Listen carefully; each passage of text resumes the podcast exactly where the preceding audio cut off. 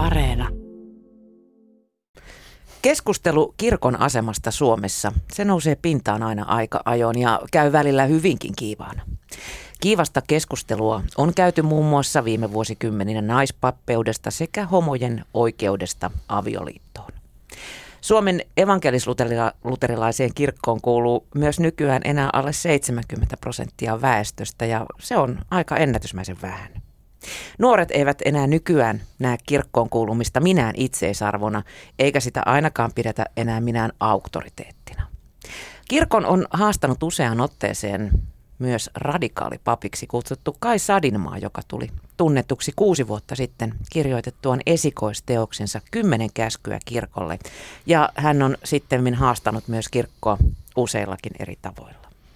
Nyt korona-ajassa ihmiset ovat kuitenkin taas kääntyneet kirkon puoleen, kuka hakemaan sitten konkreettista apua ja kuka lohtua.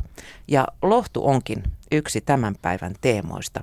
Tervetuloa pastori ja kirjailija Kai Sadinmaa. Kiitos. Minä olen Mia Krause.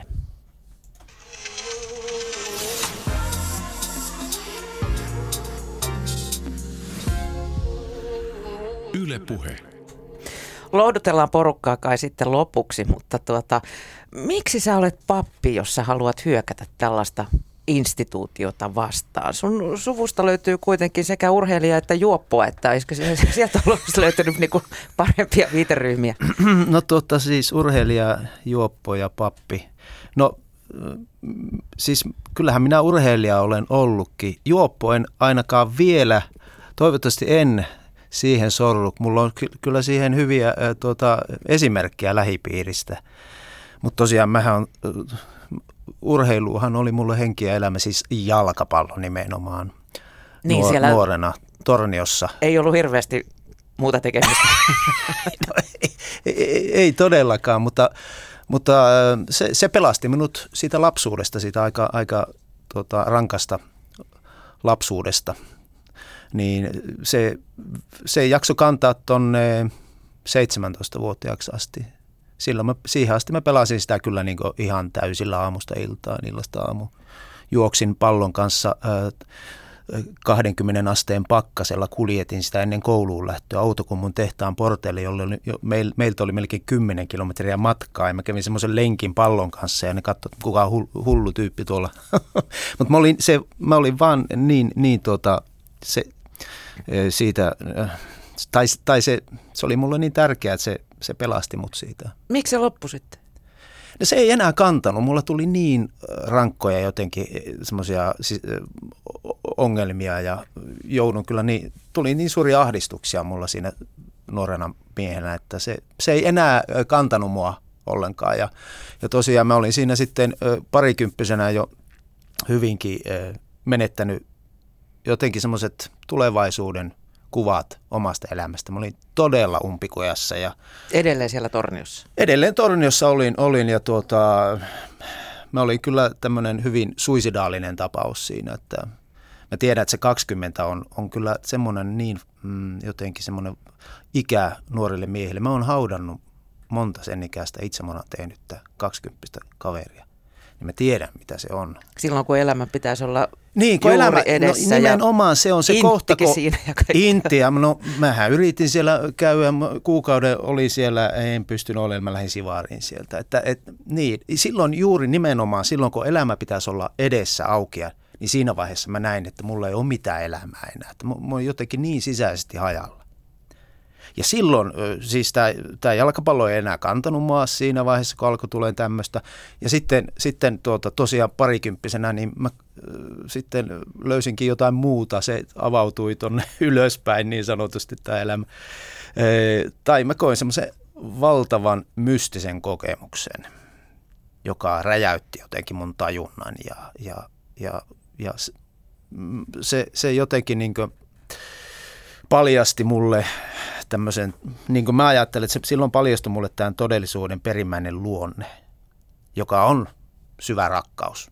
Mä vaan niin kuin, mä uin semmoisessa ihmeellisessä rakkauden meressä ja mä katsoin, mä istuin jossain puistossa, mä katsoin yhtä puuta, niin se alkoi niin säteillä. Mä näin, kun se säteilee ja hehkuu. Ja, ja mä tajusin, että toi puu ei ole mikään äm, satunnainen puu, vaan se on töpuu, täynnä merkitystä, täynnä elämää. Se on elävä puu. Ja mihin tahansa mä katoin, niin kaikki niin sät, alkoi säteilemään. Ihmiset, kaikki säteili. Ja multa poistui kaikki se mun ahdistus, kaikki pelot, kaikki poistui minusta. Mistä sä tiesit, että se on tuolta ylhäältä tullut? M- no, miten sä siis, päädyit siihen, että no, tuolla siis on se, joku, Se joka... johtuu siitä, että mä olin tuota, lueskellut, mulla oli semmoinen Gideonin uusi testamentti ja mä aloin sitä lueskelemaan. En mä sitten niin tajunnut oikein mitään, mutta se, se vaan yhtäkkiä alkoi tämmöistä mulle tapahtua, niin jotenkinhan mä nyt liitin se siihen, kun mä olin lukenut sitä uutta testamenttia, että se liittyi siihen maailmaan, mistä siellä puhuttiin. Ja sittenhän mä liityin Torniossa. Mä olin eronnut kirkosta 18-vuotiaana, mutta sitten mä menin mukaan tähän helluntaiserakunnaan. Jos oli muuten toi Heikki Hursti, joka on tämä leipä, leipäjono Hursti, niin Heikki oli semmoinen nuorisopastori siellä, joka oli aivan todella valloittava tyyppi. Ja se otti tämmöisen rikkinäisen poikaraasun niin avosylin vastaan, niin se oli, se oli niin jotain ihan tajunnan räjäyttävää mulle, joka pelasti minut ja siksi, siksi minä olen nyt pappi tässä, että se lopulta vei siihen sitten. Mm. Oletko koskaan miettinyt, että sama olisi voinut tapahtua, jos olisit lukenut vaikka ö, Korania, Grimmin satuja? No emme, siis t- tavallaan niin kuin sanotaan, että maailma on täynnä avoimia raamattuja, niin kuin sanotaan. Että tietenkin se voi tulla mistä vaan. Mä en, ilman muuta, miksei Krimmin saduista tai Kora, Koranista, ilman muuta.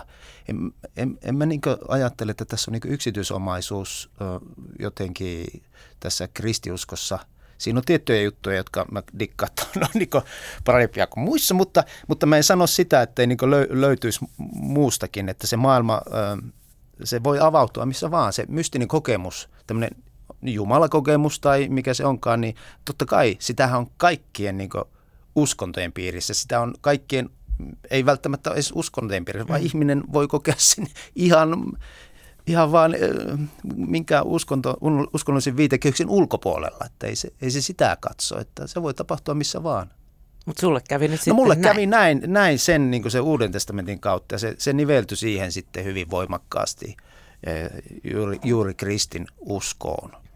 Ja siksi minä nyt olen tosiaan pappi. Mm. Lähdikö sä sitten niin suorilta opiskelemaan en, teologiaa? En, en, en. Kyllä siitä meni, siinä meni viisi vuotta, että – siinäkin oli omat välissä semmoiset aika ahdistavat ajat, koska mä irtaannuin siitä helluntai seurakunnasta aika voimakkaasti. Minähän ahdistuin tietenkin sielläkin, niin kuin minä kaikissa, kaikissa yhteisöissä lopulta sitten, niin jossain vaiheessa niin mun Tulee oli pakko, mittari. Joo, joo, joo, joo tuota, mun piti lähteä sitten pois sieltä ja mä olin aika eksyksissä taas siinä välillä.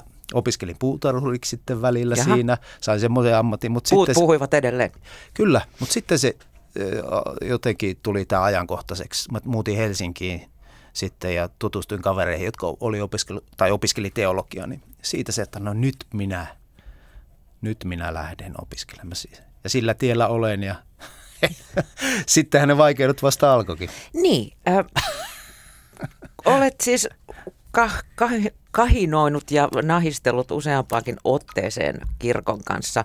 Ö, onko sitten evankelisluterilainen kirkko sun mielestä jotenkin kategorisesti huono?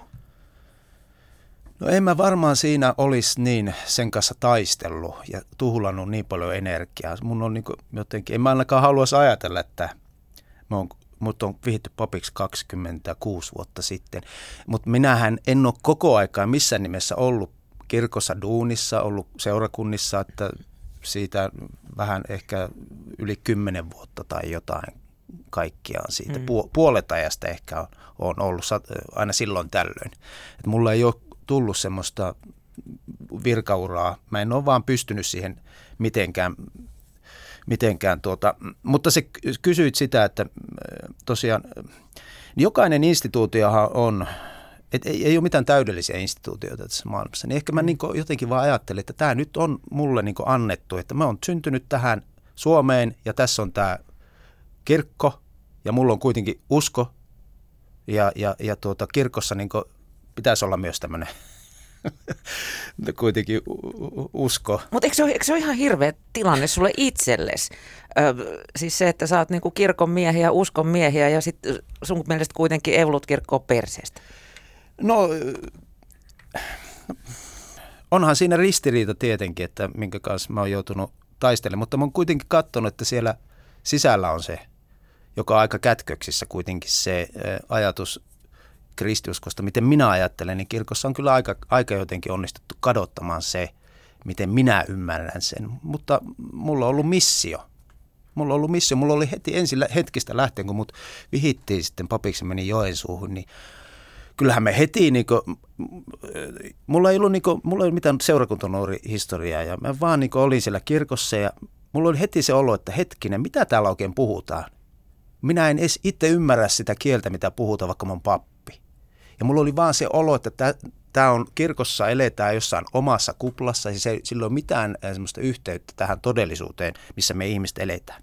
Mulla vaan joku semmoinen missio siinä. Anna joku konkreettinen esimerkki. No siis se, No siis sehän liittyi siihen aikaan, kun Suomessa oli valtava lama 90-luvun alussa. Silloin mä menin eka kerran, muut vihittiin papiksi 94 ja se oli vielä sitä aika tosi rankkaa aikaa. Yhteiskunnan rakenteet paukkuu, ihmisiä pannaan kilometritehtaalle.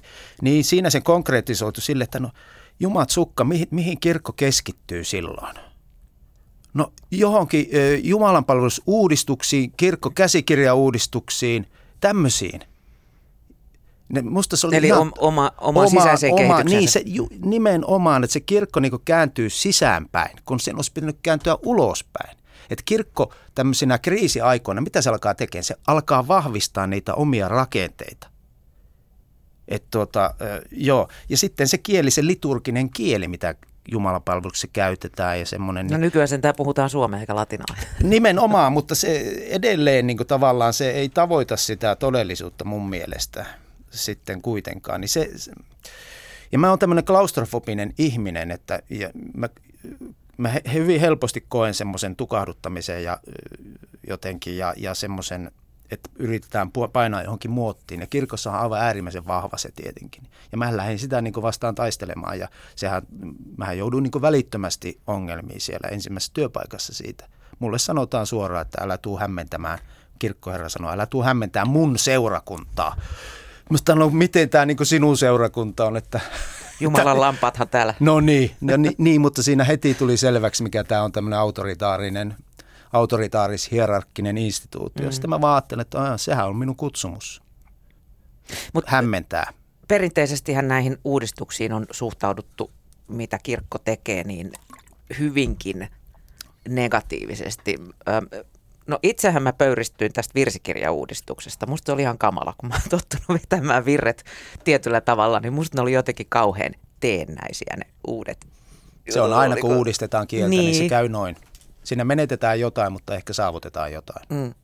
No miten kirkon olisi sitä kieltä pitänyt sun mielestä uudistaa? Olisiko jotenkin tällainen nykyisen postin tyyli, että hei hei, moikka moikka. Ei nimenomaan. Sitä siihenhän on sorruttukin. Jesse dikkaa sua. Mm. Jotakin tämmöistä. Se on ihan kauheita. Eihän semmoista missään nimessä tuota, pidä. Mutta ehkä se kysymys on siitä enemmänkin semmoisesta – että uskaltaa olla jotenkin persoonana läsnä pappi siellä, kun se toimittaa sitä. Se on ehkä enemmän siitä kysymys sitten. Kuuluuko sun mielestä papin sitten olla niin kuin auktoriteetti ja puhua ylhäältä alaspäin? No ei vai niin kuin ei, ei, ei, vaan tietenkin se pitää olla niin kuin tässä samassa tasossa kuin muutkin, ei, ei nimenomaan, mutta se vaatii niin suurta läsnäoloa, johon ehkä monet ei uskalla. uskalla tuota. Ja niin mä ajattelin, että siksi mulla on myös tässä se ristiriita, koska mä koen olevani kyllä sille aika taiteilija ja että mulle pappeus on jotenkin hyvin lähellä taiteilijuutta. Ja siksi se tulee niin ongelma, koska se törmät niihin instituution jäykkien rakenteisiin. Mm. Niin tuota, ja, ja se taiteilijuus on mulle vapautta. Vapautta ja, ja kirkossa pitäisi olla niin vapautta, mutta kun sitä ei ole, niin sitten se joudut taistelemaan sen, sen puolesta. Niin siinä se ristiriita mulla on tullut hyvin voimakkaasti sitten – ja siksi mä niin rakastankin tietenkin taiteita ja tehdä itse performansseja ja sun muita, että, koska siinä on, siinä on se vapaus, kukaan ei, niin kuin, se saat sanoa mitä vaan. Mutta kyllä mä oon sitä kirkossakin tehnyt, pappina. Puhutaan siitä hetken kuluttua lisää. Mutta Kai Sadimaa, kerro millainen sitten olisi sun mielestä hyvä kirkko? No, ö, kirkon pitää sulkea sisänsä ö, tavallaan koko tämä luomakunta, sen pitää sulkea sisäänsä erityisesti ne ihmiset, jotka, joiden ihmisarvo on jollain tavalla uhattuna. ja jota halveksitaan ja potkitaan päähän. No seksuaalivähemmistöt myö, ilman muuta, niin kuin nyt, minkä, minkä puolesta tässä on taisteltu, niin, niin ei, kirkko ei voi olla ulos sulkeva. Ei se voi sulkea ulos ketään. Niin siinä se niin kuin toimii omaa semmoista sanomansa vastaan silloin. Silloin se ei ole kirkko. Kirkko, joka, joka sortaa mm-hmm. jotain, niin se, se missään nimessä ole kirkko silloin. Mutta kirkon, sen pitää olla, mulla on tämmöinen ideaali, ideaalin näkemys kirkosta, että sen pitää olla tämmöinen, niin kuin Satu keisarin uusista vaatteista, se lapsi, joka sanoo, että keisarilla ei ole vaatteita, niin kirkon pitäisi olla semmoinen, joka näyttää niin kuin tämän, se näyttää ja paljastaa yhteiskunnassa ää, olevat semmoiset syrjäyttävät rakenteet ja mekanismit, mitkä tuottaa uhreja tähän yhteiskuntaan. Sen pitäisi kirkon olla sellainen, näyttää peiliä tälle yhteiskunnalle, näyttää peiliä vallanpitäjille, niistä, jotka päättää. Kattokaa. Ja ihmisille, meille kaikille, kattokaa, miten me toimitaan. Siksi meillä on nämä ihmiset tässä leipäjonossa. Siksi meillä on noin kerjäläiset tuolla kadulla. Se paljastaa meidät ja meidän yhteiskunnallisten rakenteiden syrjivyyden ja niin. Sillä tavalla kirkon mm. pitäisi, ja sen pitäisi olla tämmöisissä asioissa etulinjassa. Mutta nythän se kirkko peesaa, kirkko on niin vallanpitäjien tämmöinen niin jatke vaan tässä ja, ja peittelee näitä asioita. Kuinka vahvana yhteiskunnallisena toimijana se kirkkoa nykyään pidät? Voisiko se olla paljon vahvempikin, jos se ottaisi tälleen aktiivisesti? Ni, nimenomaan. Siis kirkkohan on siinä mielessä vahva yhteiskunnallinen toimi. Ei se, sitä, ei se välttämättä näy kauheasti, mutta sä sanoit äsken tuossa, että kirkossa on alle jotain 70 prosenttia väkeä, mutta onhan se aivan mieletön määrä, 3,9 miljoonaa ihmistä. Se on aika huikea määrä kuitenkin, niin siinä mielessä kirkko on vaikuttava tekijä, vaikka sitä ei ajatella, koska, kirkko niin sillä omalla omalla olemisellaan kuitenkin vahvistaa jotakin rakenteita tässä yhteiskunnassa. Ja jos se uskaltaisi olla oikeasti tämmöinen ihmisoikeustaistelija eturintamassa, kuvittele mikä merkitys sillä voisi olla. Ihan mieletön merkitys. Jotto, e, mutta nyt, nyt, se ei, nyt se ottaa hyvin matalaa profiilia, koska se yrittää niin miellyttää kaikkia ja ensisijaisesti se yrittää kuitenkin olla, olla tuota, kyseenalaistamatta politiikkaa, sellaista politiikkaa, joka voi ajatella, että se tuottaa, tuottaa uhreja tähän maahan, niin kirkko ei, ei lähde siihen kovin helposti. He, piispat yritti sitä silloin 90-luvulla, oli tämä kohti yhteistä hyvää. Se oli hyvä, hyvä tuota ulostulo piispoilta, jossa he, se oli hy, puolustuspuhe hyvinvointivaltion puolesta. Mutta sen jälkeen kirkko on ollut turpa kiinni, koska se sai niin valtavan niin kuin, tuota, kritiikin Suomessa talous, talouspoliittisilta vaikuttajilta, että kirkko nyt se hypi taida yli, me, meppä sinne omalle tontille. Eli kirkko tavallaan pelkää vallanpitäjiä siinä Ni, mielessä, nimenomaan. että nuo, vai, jo, nuoleskelee jo, vai pelkää? Ni, niin, ja kirkon tämän hetken suurin pelko on tuolla ylätasolla on se, että kirkko menettää julkisoikeudellisen asemansa. Se on suurin pelko. Ja silloinhan se tarkoittaa sitä, että ollaan turpa kiinni. Mielistellään ja nyökytellään ja niin poispäin. Ollaan ikään kuin samassa veneessä siinä sitten. Kyllä, kyllä. Joo.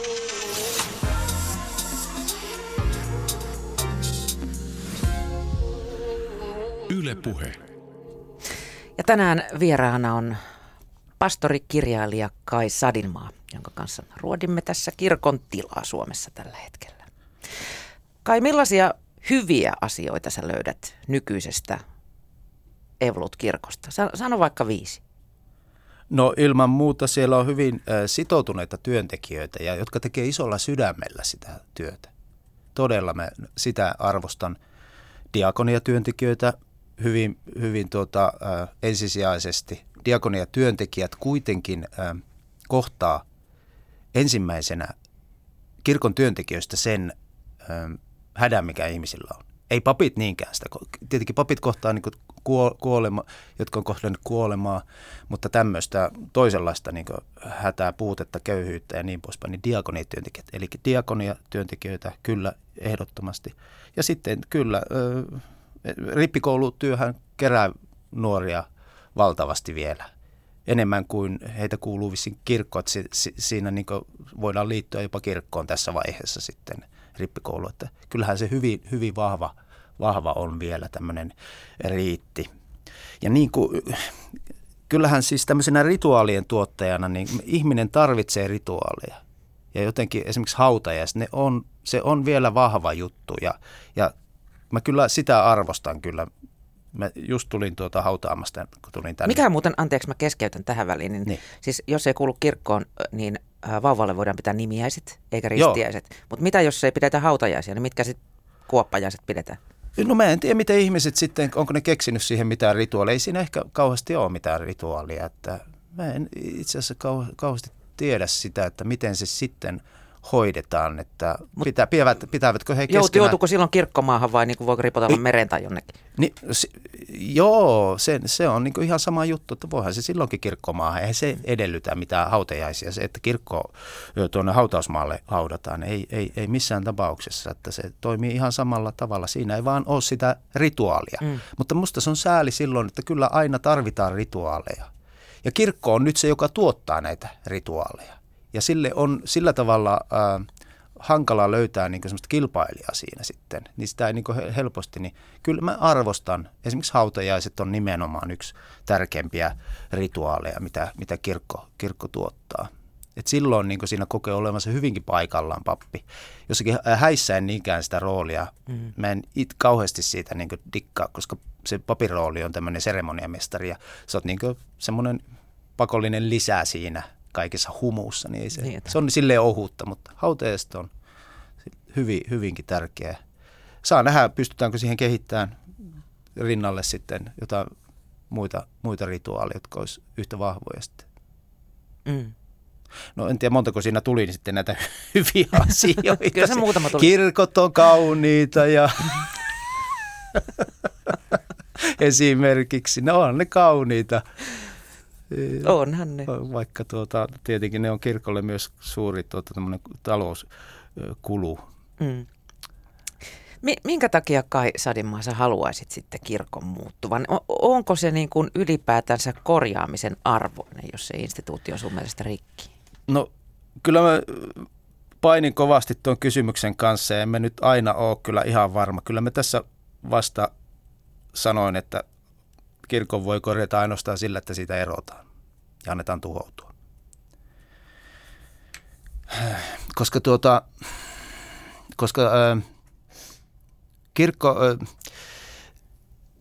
kirkko tuota, minun mielestä se pystyy olemaan semmoinen aito kirkko, mitä mä ajattelen, niin ainoastaan sille, silloin, kun sen valta riisutaan, silloin kun se on marginaalissa, silloin kun se on köyhä kirkko – silloin se ehkä pystyy toteuttamaan sitä, sitä jotenkin semmoista sisäänsulkevaa evankeliumia, mitä mä ajattelen. Pystyisikö se silloin tähän nykyiseen diakoniatyöhön, jos se olisi niin sanottu köyhä kirkko? No tuota, Jostainhan sinne paalua pitää tulla.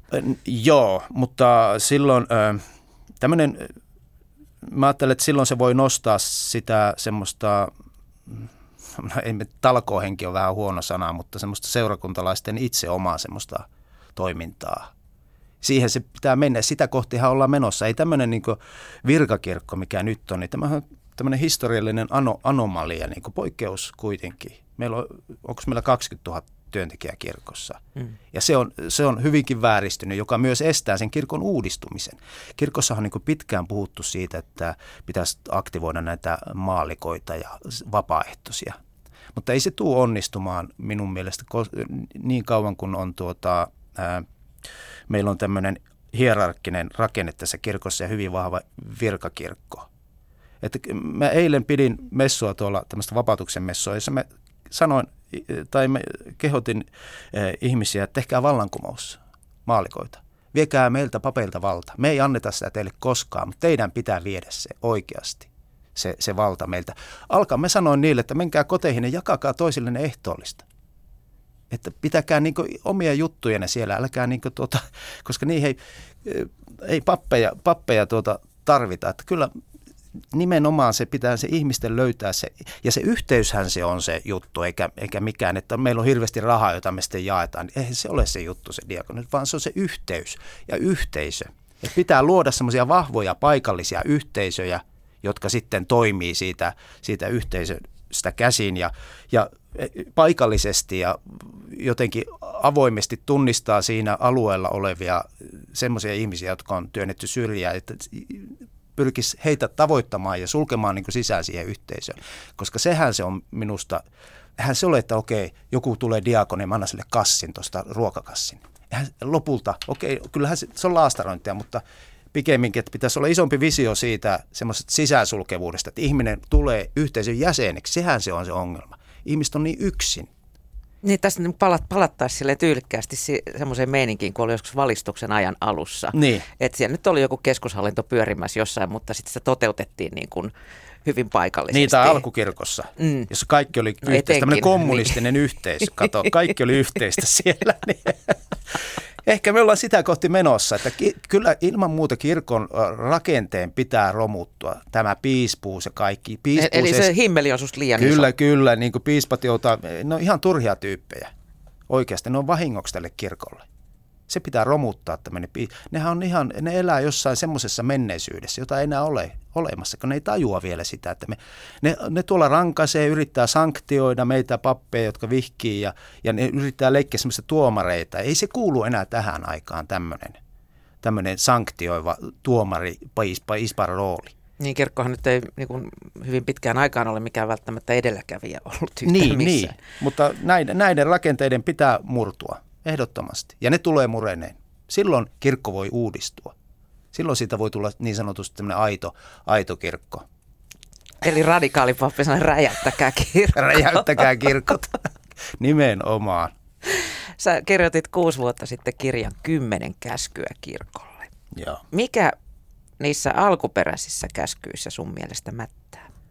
No, mä en sitä kirjaa kirjoittanut sen takia, että niissä mättäisi joku, vaan mä vaan ö, halusin tehdä niin tämmöisen nykyaikaan ja sopivia, sopivia tuota, käskyjä. Mä en niitä tuo siihen tilalle missään nimessä. En, en, en, Onko en ne sun mielestä kurantteja siis alkuperäiset? No onhan siellä kurantteja juttuja, älä tapa. älä, tee, älä tee aviorikosta, älä, älä, älä varasta toisen, älä toisen omaisuutta. Kunnioita isäsi ja äitiäsi. Onhan sillä ihan hyviä juttuja – onhan ne ihan kurantteja juttuja kyllä. Tietenkin ne on tarkoitettu, ne on syntynyt tämmöiseen niin heimouskonnollisuuteen silloin. Sillä hän pyrittiin suojelemaan sitä heimoa, niitä Israelin heimoa. Mm. Se oli niin heimojumalan käskyjä. Mutta ehkä siinä kuitenkin on semmoista universaalia kuitenkin olemassa, niin kuin jokainen nyt aika, aika monessa uskonnossa toistuu samat teemat. Joo, joo. Mutta mä halusin vaan tuoda tähän, tähän, tähän aikaan sitten tiettyjä asioita – ja sitten valitsin sen kymmenen käskyä tietenkin sen takia, koska sillä tavalla sen mä sidon sen siihen kristiuskoon ja, ja raamattuun. Niin tuota, ja, mutta en, en kilpaile missään nimessä tuota, niiden, niiden käskyjen, käskyjen kanssa. Joo. Millainen sun oma usko on? Miten sä kuvailisit sitä? No, no tuota, ää, mä oon kyllästynyt semmoiseen jotenkin uskontojen ulossulkevuuteen. Jokainen uskonto on tietyllä tavalla ulossulkeva, myös kristiusko, joka johtuu siitä, että on kehittynyt joku oppi. Ja sitten jos et sä usko siihen oppiin, niin sitten sä oot auttamatta ulkopuolella. Niin sitten kun mä oon tuota, tuolla hautausmaallakin kulkenut ja kirjoitin sitä se kirjan, kuolleinen kirjan, niin mulla alkoi niin vahvistumaan erityisesti sitten sillä hautausmaalla jotenkin ajatus siitä, että – tämä maailma on Jumalan ruumis. Ja sillä hautausmaalla, kun ihmistä haudataan sinne maahan, niin ne tulevat osaksi sitä Jumalan ruumista, tätä, maa, maa, tätä luomakuntaa, ja jossa kaikki ovat tietyllä tavalla yhteydessä toisiinsa. Mutta se ei tapahdu pelkästään haudassa, vaan me ollaan koko ajan yhteydessä toisiinsa. Me ollaan koko ajan osa tätä Jumalan ruumista, joka on tämä tämä maailma, tämä, tämä todellisuus, missä me eletään. Ja silloin se minusta jotenkin me, se sulkee pois tämmöisen ulo, ulossulkevuuden, koska kaikki, oli mitä uskontoa tahansa, mitä ideologiaa tahansa, niin kaikki ovat osa sitä Jumalan ruumista. Kukaan ei jää ulkopuolelle. Ja minusta se on, siinä on jotain niin lohdullista silloin, että et me ollaan niin pelastettuja Me ollaan pelastettuja silloin, koska uskonnot puhuu niin pelastuksesta, Kristus kun puhuu pelastuksesta. Mä ajattelen, että me ollaan kaikki, kaikki on pelastettuja, koska me ollaan osa tätä Jumalan ruumista. Mitä sä käsität pelastuksella? No pelastus on hyvin laaja käsite mulle. Öö, kristiuskossahan ja kirkossa on perinteisesti puhuttu sielun pelastuksesta, että no, kärjestettynä näin, että uskot nyt Jeesukseen, sitten joskus pääset taivaaseen. Jos et uskon, niin et pääse. Niin, niin. sitten jout niin helvettiin. Niin. niin, niin, tuota, Mukava tämä on se, paikkakulma. Niin, tämä on, tämä on se kärjistetty näkemys, mutta mulle pelastus on hyvin laaja käsite ja miten mä näen sen myös evankeliumissa. Pelastus on pelastusta monista asioista. Pelastus on sosiaalinen pelastus. Se on liittyy sosiaaliseen elämään, se liittyy myös tämmöiseen henkiseen, sielulliseen so- niin, asiaan. Vielä tarkennus, liittyykö pelastus kuoleman jälkeiseen aikaan vai tapahtuuko se jo elinaikana? No kyllä mä näen, että se nasaretilainen puhuu sitä pelastuksesta hyvin tämänpuoleisena asiana.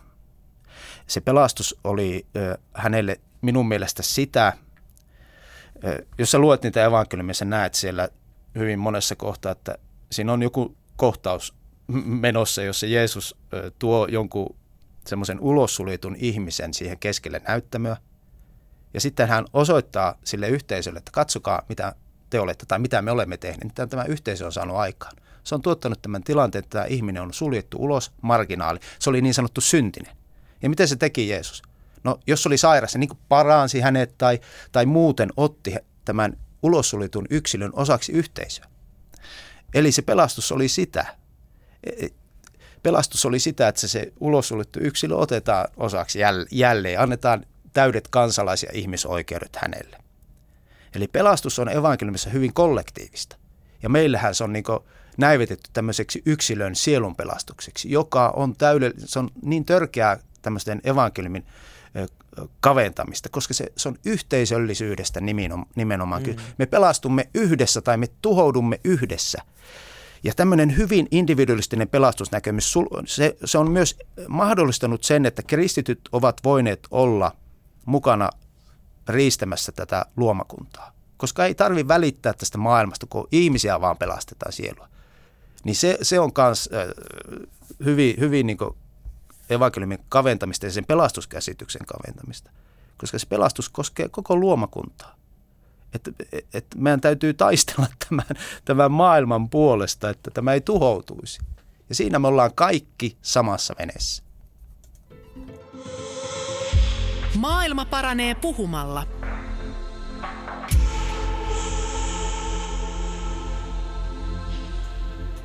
Ja vieraana tänään on pastori ja kirjailija Kai Sadinmaa.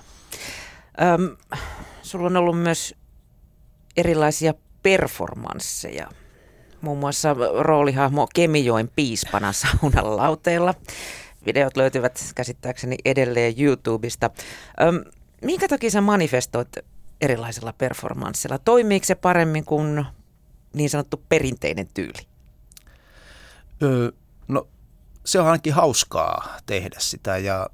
Mm, Haluatko nostaa niillä no, asioita no, esiin ja mä haluan. No, siis minähän olen kuitenkin tämmöinen vähän esiintyjä. Minä olen näyt, näyt, näytellyt ja mä tykkään siitä. Ja, ö, mulla on kuitenkin hyvä esikuva tässä performanssitaiteessa – kaikkien performanssien äiti on Jeesus Nasaretilainen, joka teki tämmöisen performanssin Aasilla ratsasti Jerusalemiin, se oli performanssi, tai kun hän kaatoi rahavatien pöytiä temppelissä ja Rio. Se oli performanssi. Otti nimenomaan, tilan haltuun. Niin, ne oli nimenomaan performansseja ja ne oli symbolisia performansseja, jotka hän oli varmasti miettinyt niin tasan tarkkaan. Se oli suunnitellut, laatinut käsikirjoja, ei ollut mitään impulsiivisia juttuja. No niin, aah, tuolla on aasi, minäpäs ratsastan sillä on mietitty tarkkaan nämä jutut etukäteen käsikirjoituksen tehnyt ja, ja sitten temppeliin mennä. Ei se ollut mikään yllätys sille, kun se menee temppeliin. Ai vitsi, täällä on tämmöistä, täällä vaan niin kauppaa käydään. Ei, sehän tiesi mihin se on menossa. Ja että mitä minä teen? Minä menen sinne ja kaadan pöydät. Se oli suunniteltu tarkkaan. Samoin kuin jalanpesut ja muut systeemit. Kaikki, siellä. kaikki, ne on performansseja. Ja kuinka vahva performanssi nimenomaan on, se pystyy niin paljon paremmin avaamaan niin asioita kuin että mä alan selittää, pidämään luentoja. Ah, ha, kaikki nukahtaa. Mutta kun se teet sopivaan aikaan sopivassa saumassa performanssi, kuinka mielettömän avaava se voi olla. Se, se voi avata jotain todellisuudesta. Se voi avata semmoisia uusia ulottuvuuksia. Ja se on niin symbolista. Ja siinä on minusta niissä performansseissa nimenomaan, kun ne sattuu tälle oikea aikaa ja, ja kun ne onnistuu, niin ne, minusta ne, ne voi olla jopa hengellisiä kokemuksia, koska ne avaa siitä todellisuudesta semmoisen ulottuvuuden. Ja se paljastaa siinä jo itsessään semmoisen, että tässä ei ole kaikki, vaan on jotain muutakin olemassa. Että se on jo, se on jo itsessään semmoinen, vaikka sinänsä mikään ei muuttuisi performanssin kautta, niin se, se itsessään on jo sellainen ö, avaava asia. Huomiota tulee vähän eri tavalla kuin PowerPointissa. No, huomiota myös, myös tulee tie, tietenkin, tietenkin tuota, nimenomaan onhan siinä myös sekin tarkoitus. Se on manifesti myös tode, todellakin, niin se on puheenvuoro. Mutta tehokas se voi olla, jos se on onnistunut. Mm. On huoneakin performance. Olen varmasti tehnyt ihan paskoja juttuja, mutta on mulla ollut aika onnistuneitakin performansseja, jotka on iskenyt. No miten sitten tuota kirkko, kun köllöttelit Kemijoen piispana saunalauteella, niin löytyykö sieltä kirkon puolelta ymmärrystä näille performansseille sitten? Kyllähän sieltä löytyi nimenomaan ymmärrystä ja, ja tietenkin myös vastustusta, että se jakaa, niin kuin minun jutut on aina jakanut ihmisiä hyvin voimakkaasti, niin myös tässä Kemijoen piispa-performanssissa.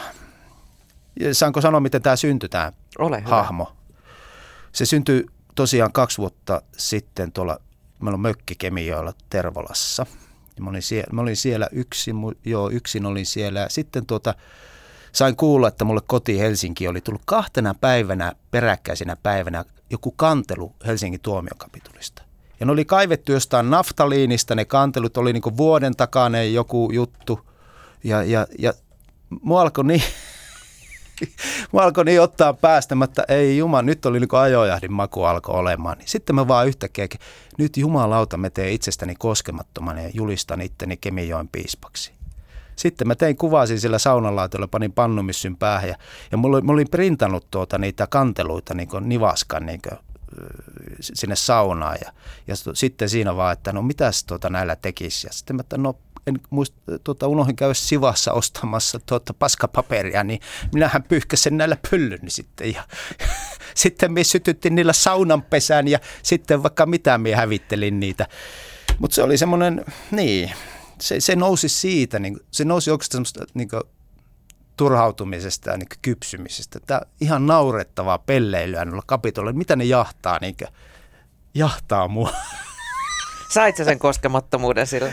No tietyllä tavalla se on niin karnevalisoimista, niin tietyllä tavalla tuommoinen, eihän ne mulle voi mitään. Kyllähän me tiedän, että mähän on vahvoilla noitten kanssa.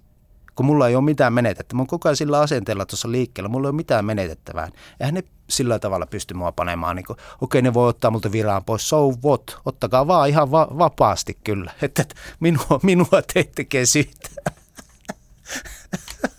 Niin, että kuka sitten voittaa ja kuka häviää. Äh, niin, mutta kyllä mä koen, että ei se ole pelkästään niin minun jotakin performanssia, vaan kyllä mä koen kuitenkin taistelevani monen ihmisen puolesta ja se, mitä mä saanut palautetta siitä.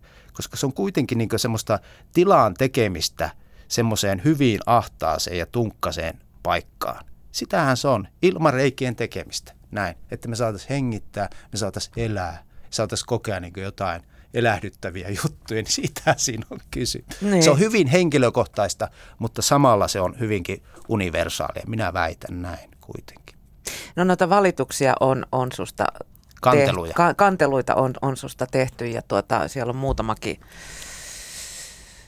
mummi sitten vetäisi sunnuntai sumpit väärään kurkkuun näistä sun teempaisusta. Niin tota, ja useamman kerran sä oot ollut kirkon kanssa napit vastakkain.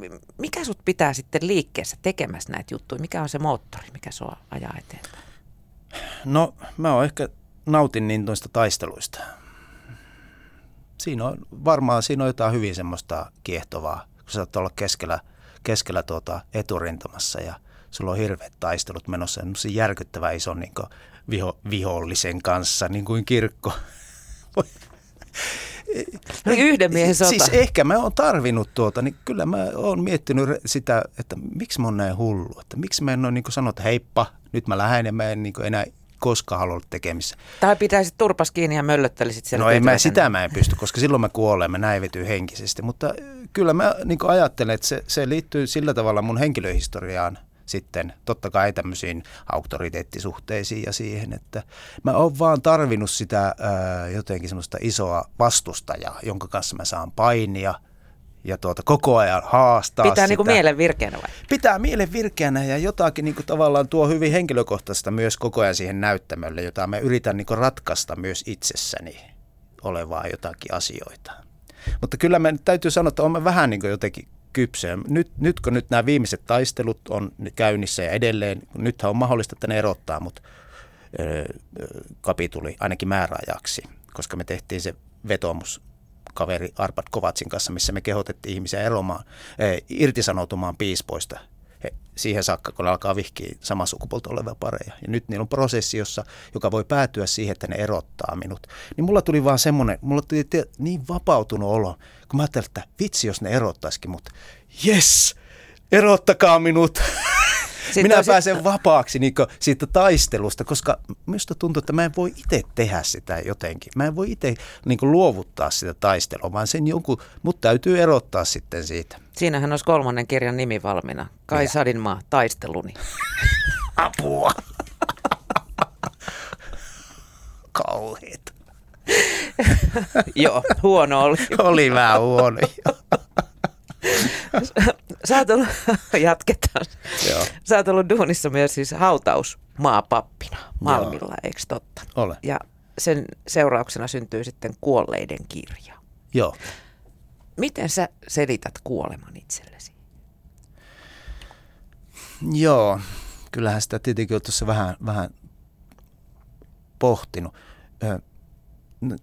Siinä kirjassakin sitä mietin ja kirjoitan sitten, että mitä se, mitä se, niin se kuolema sitten voisi oikeasti olla, niin, niin tuota, jos, jos se kuolema onkin niin semmoista, pohdiskelin sitten, että jos se kuolema onkin ikään kuin semmoista puhdista, puhdistumista. Että kun mehän ikään kuin kuollaan koko ajan tässä elämässäkin.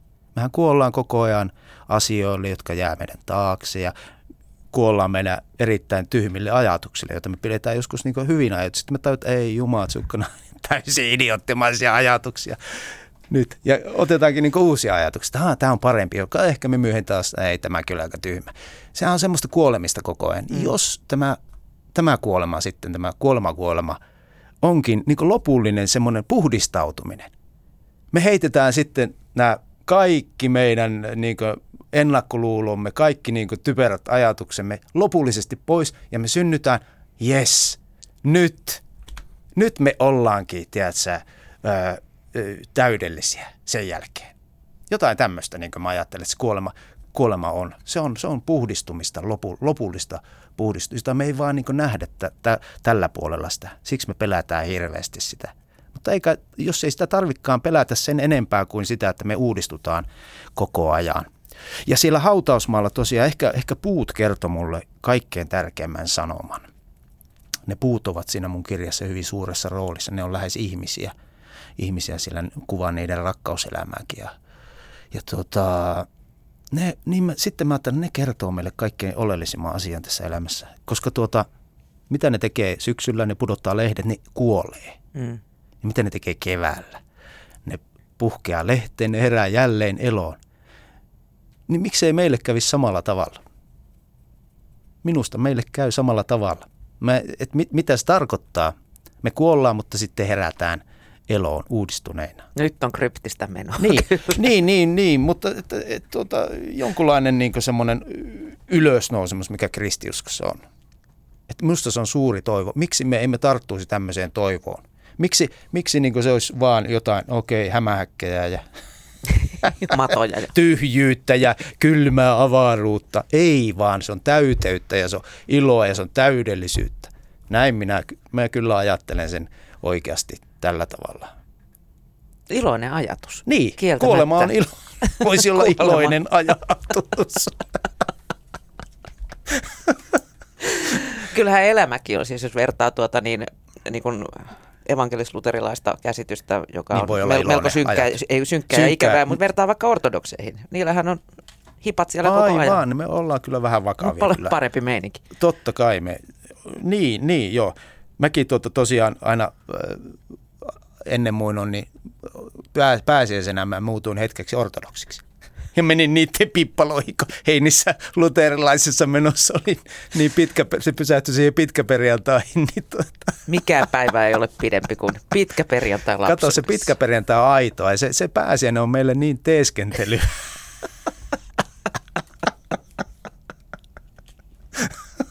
Sä oot kai pitänyt myös Yle Radio yhdessä aika radikaalejakin aamuhartauksia. Olen. Millaisia aamuhartauksia sä nykyään pitäisit? No nykyään mua ei aina anneta pitää niitä, kun mä pidin niitä aikoina. Sen jälkeen mua ei ole pyydetty, kun ihmiset meinas ajaa ojaan tuolla, tuolla tuota, kun ne kuunteli niitä mun juttuja ja tukehtua aamu, aamu tuota, sämpylään. Onko, onko radikalismi yhtään lientynyt siitä, että olisiko kenties? No tuota, ei, ei, ei se, niin, ehkä saanut niinku uusia sävyjä myös. Että kyllä mulla se radikaalisuus on olemassa, mutta kyllä varmaan voi saada niinku tämmöisiä sävyjä eh, myös tämmöistä jostain, niin mitä mä sanoisin, tämmöistä mystiikasta ja semmoisesta hiljentymisestä. Ja kyllähän mulle niin tämmöinen hiljentyminen ja kaikki, se on hyvin tärkeää. Ja mä tykkään, niin kuin, no kirkko, tuossa kun puhuttiin, että mikä on kirkossa hyvä, niin tämmöinen hiljaisuuden liike, mikä, mikä kirkossakin on, mitkä järjestää retriittejä. Mä tykkään itse järjestää hiljaisuuden retriittejä ja kaikkia. Ne on todella niin kuin antavia ja tosi, tosi tota, ihania, ihania juttuja. Että kyllä mulla tämä puoli elää kuitenkin. Ei me ole pelkkää niin tämmöistä performanssia, tämmöistä riekkumista. Että, että kyllä jotenkin tähän, tähän, tähän suuntaan kyllä, kyllä tuota, ja se hautausmaalla olo kyllä mua, mua myös opetti kyllä sitten. Ja löytämään ehkä enemmän myös just tätä sisä, sisäisyyttä, että ei sitäkään pidä heittää pois. Ne pitää olla jotenkin balanssissa, Mm. sisäisyys ja ulkoisuus. Maailma paranee puhumalla.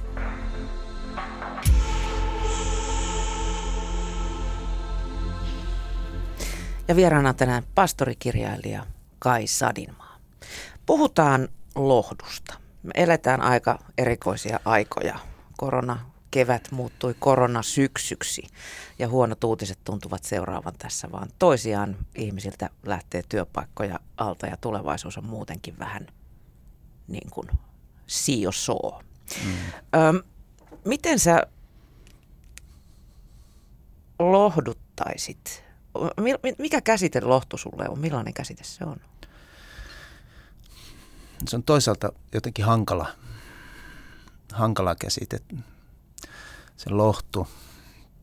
Mm, koska toisaalta, tuota, toisaalta niin pitää katsoa asioita silmästä silmään ja pitää, niin kuin, ettei, se, ettei se ole sillä tavalla mitään eskapismia, koska joskus ei sitä, niin, eh, joskus sitä lohtua ei vaan niin ole. Ja sitähän ei voi liimata toiselle sitä, että mun pitäisi niin lohduttaa jotain ihmistä, joka on täysin lohduttomassa tilassa, niin se on, e, eihän se, se on täysin mahdotonta, eikä siihen pidä ryhtyäkään. Ja se Si- menee helposti falskin No puolelle. nimenomaan, koska tuota, jos nyt ihminen, on, joka on traagisesti menettänyt läheisen, se on täysin lohdutonta. Okei, mitä me niin lohdutaan häntä? Kyllä se siitä. Kyllä, joo, tsemppiä. Ei, vaan tuota, se lohtu on oikeastaan ainoastaan se, mitä mä voin tuoda sen lohdun. Että mä oon jotenkin sen läsnä sille ihmiselle ja että mä luon sille ihmiselle semmoisen tilan siihen, jossa se voi kokea sen täydellisen lohduttomuuden. Että sillä on se, ainoastaan sen mä voin tarjota. En mä, mitään, mitään muuta mä en voi tarjota sille. Mutta mä uskonkin, että siinä on joku salaisuus. Silloin kun se toinen ihminen on läsnä oikeasti sille, sehän vaatii hirveästi rohkeutta. Se on pelottavaa kuitenkin olla, koska ihminen ajattelee heti, että miten minä, en minä voi tota lohduttaa. Ihmistä monesti pakeneekin, kun joku menettää traagisesti jonkun. Mm. Ihmiset niin välttelee sitä, koska pelkäävät, että mitä mä voin sanoa. Niin ei löydy sanoja. Niin, mutta mä haluan niin vapauttaa, että ei siinä voikaan sanoa mitään. Älkää edes yrittäkö sanoa mitään, ei teidän tarvi yrittää. Ja ehkä ne sanat löytyykin sitten. Mutta se edellyttää sitä uskallusta olla, sitä sitä vaaditaan, että uskaltaa olla siinä läsnä ja avoin sille ihmiselle. Mutta sehän se onkin pelottava, mutta siinä se lohtu voi löytyä. Mm. Ja silloin mä uskon, että se ihminen niin voi kokea silloin jotain, jotain uutta, orastavaa valoakin kenties jossain vaiheessa mutta usein, usein myös se, että sä löydät lohdun, vaatii sen rypeminen, rypemisen siinä täydellisessä lohduttomuudessa. Nimenomaan, nimenomaan se vaatii. Se pitää käydä läpi. Joo, joo, kaikella on aikansa. Se on pakko olla, se on pakko mennä sen pimeän tunnelin läpi. Et sä voi sieltä niin lähteä hönkimään yhtäkkiä johonkin maanpinnalle. Sun pitää mennä se pimeä tunnelin läpi, mutta siellä on valo tulee. Aika moni muuten tota, yrittää päästä ohi siitä, niin, niin ei niin. jäädä tulemaan makaamaan reippana ja Just, kohti. Niin, niin. Kyllä, ilman muuta. Ja ymmärrän senkin, että koska se, sehän on tosi tuskallista. onko se niin kuin yhden sitten taas tavallaan sen asian käsittelyn ohi, vaiheen ohittamista? Joo, voi olla, mutta mä en usko, että ihminen voi paeta sitä. Hmm. Se tulee jo, jollain tavalla se tulee vastaan. Se joudut aina palaamaan. Koskaan ihminen ei pääse pakoon mitään asioita, joita se yrittää sulkea taakse. Ilmanko se aika moni juoksee terapiassa? Ilmanko moni juoksee maratonia, ihmiset juoksee pakoon itseään. Mutta ei pääse pakoon. Mä väitän näin. Kaikki tulee meitä vasta ennemmin tai myöhemmin. Se joudut palaamaan kaikkeen. Mistä sä itse ammennat lohtua? No, äh,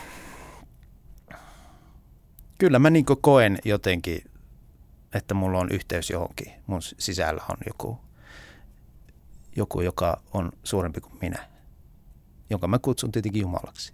Mm. Että kyllä, se, kyllä mä niin koen, että se, se, se minua lopullisesti kantaa. Totta kai mä ammennan lohtua läheisistä ja rakkaista ja ystävistä ja luonnosta ja mun kolmijalkaisesta ihanasta koirasta ja kaikista tästä näin ja, ja tykkään ajella autolla. Ja Huono ihminen. Niin, ja ottaa, ottaa tuota kaljan välillä ja nauttia ystävien seurasta ja niin poispäin ja hyvästä ruuasta. Kaikki totta kai ne on niin ihania asioita kaikki, mutta sitten se, jotenkin se perimmäinen asia, koska jotenkin se, että mä kuitenkin elän tässä suuressa Jumalan ruumiissa näin, että, että ei mun tarvitsisi pelätä. Mä en sano, että mä en pelkäisi kuolemaa. Kyllä mä en, mä en ole koskaan kokenut sitä mm. lopullista kuolemaa. Niin onhan se nyt pelottava mennä ensimmäistä kertaa johonkin Linnanmäen laitteeseenkin. Miksei tämmöisen suureen myllyyn, niin kyllä se vähän jännittää, että mitä sitten, tan, tan, tan, tan. Niin, kuten entinen arkkipiispa ja Esko Valtaaja keskenään tästä aiheesta keskustelivat, niin, niin Valtaaja muistaakseni sanoi, että joka tapauksessa kävi miten kävi, niin toinen meistä yllättyi. hyvin sanottu kyllä, todella, todella hyvin, joo, joo. Koetko sä, että tällaisina kriisiaikoina sitten ihmisillä on tarve hakea selityksiä kirkolta? No mä en, mä en oikein tiedä, onko varmaan Käännytäänkö ihmiset... helpommin kirkon ei, puoleen sitä lohtua hakemaan? No ei välttämättä tuota. Vai ihan sitä konkreettista apua? Niin, ehkä sitä konkreettista apua. En, mä, en, mä en ole varma, mutta musta tuntuu, että ei käännytä kirkon puoleen niin, niin helposti hakemaan. Että ehkä kirkkoa on kuitenkin monesti aika vaikea lähestyä, monet kokee sen niin. Ja sitten kun vielä piispat on hyvin, hyvin onnistunut olemaan näkymättömiä tässä koronakriisin aikana, niin, niin tuota voi olla, että sekin lisää, että no ei kirkolla paljon, paljon ole sitten sanomista tässä tilanteessa. Mutta ää, en sano sitä, että kun ihmisellä olisi kaipaus – kyllä mä uskon, että ihmisillä on kaipaus, mutta ehkä ne ei osaa niin suuntautua siihen kirkon suuntaan. Kirkko, mä luulen, että monilla aika kuitenkin saman tekevä sitten lopulta. Okei, että kirkko, ihmiset tykkää siitä, että kirkko hoitaa ne jotkut tietyt jutut hauteesta, diagonit, tämmöiset näin, mutta että ei muuten osata ehkä siltä odottaa oikeasti mitään sen kummempia lohtuja tai vastauksia tai merkityksen antamista. Että niin minusta tuntuu – Mä en tiedä, onko mä sitten tässä väärästä. Kertokaa ihmiset te, kaipaatteko te kirkkoa, että tämmöisinä aikoina. Mutta äh, kyllähän tämä semmoinen tilanne on tietenkin, joka mahdollistaisi ehkä myös kirkolle ottaa sitä roolia sitten. Kai Sadinmaa, saat tähän lähetyksen loppuun pitää kuuntelijoille saarnan. Ja jos pitäisit saarna vaikkapa lohdusta, niin miten se kuuluisi? Tämä on tämä minul, minunlaista lohtua nyt sitten tämä. okay. Anna mennä. No niin, mä luen tämän tästä näin. Hyvä radion kuuntelija. Nyt voit rentoutua, hengittää vapautuneesti, syvään ja rauhallisesti. Nimittäin, valtakunnassa on kaikki hyvin. Kaikki on niin kuin olla pitääkin. Ketään ei meidän isänmaassamme enää irtisanota. Yhtään tuottavaa tehdasta ei ajeta alas. Yksikään ulkomainen kaivosyhtiö ei enää raiskaa ja tuhoa kallista maatamme, ja vuosikymmenien vankeudessa olleet suuret joet vapautetaan kahleistaan. Tänään loppuu hyvinvointivaltion romuttaminen. Kenenkään ei tarvitse enää seistä leipäjonossa. Tuloerot eivät kasva, ei kuilu rikkaiden ja köyhien välillä. Tänään jokainen työtön saa työtä. Kaikki veroparatiisit on lakkautettu. Tänään kaikki rikkaat antavat puolet omaisuudestaan köyhille ja nälkäisille ja toisen puolen sijoittavat rauhan rakentamiseen ja rakkauden edistämiseen. Tänään ei Suomessa ole yhtään asunnotonta eikä leikkausjonoon kuolevaa. Yksikään yksinäinen vanhus ei tee itsemurhaa tai kukaan muukaan epätoivoinen. Tänään ei kukaan mieleltään järkkynyt harhaille tuskissaan pitkin katuja ilman hoitopaikkaa. Tänään ei yksikään lapsi jää suojatella auton alle tai lähde nälkäisenä kouluun. Tänään ei pahoinpidellä ketään. Ei koulussa, ei työpaikoilla, ei kotona. Tänään ei yhdenkään lapsen silmään tule kyynel, vaan jokainen lapsi iloitsee sydämen kyllyydestä. Tänään lasten ei tarvitse olla yksin kotona, vaan vanhemmat, isä ja äiti ovat heidän kanssaan, täynnä rakkautta, hellyyttä ja lempeyttä, ja mukana ovat kaikki naapurin lapset ja heidän vanhempansa, yhdessä juhlien elämän ihanuutta. Tänään ei ketään jätetä yksin. Tänään on lastenpäivä, ikuinen intiaani kesä. Näin kuului Kaisadinmaan saarna torstain ratoksi. Kaisadinmaa, oikein paljon kiitoksia, kun pääsit mun vieraksi Yle puheeseen. Ja Tämä oli ilo. Hyvää syksyä.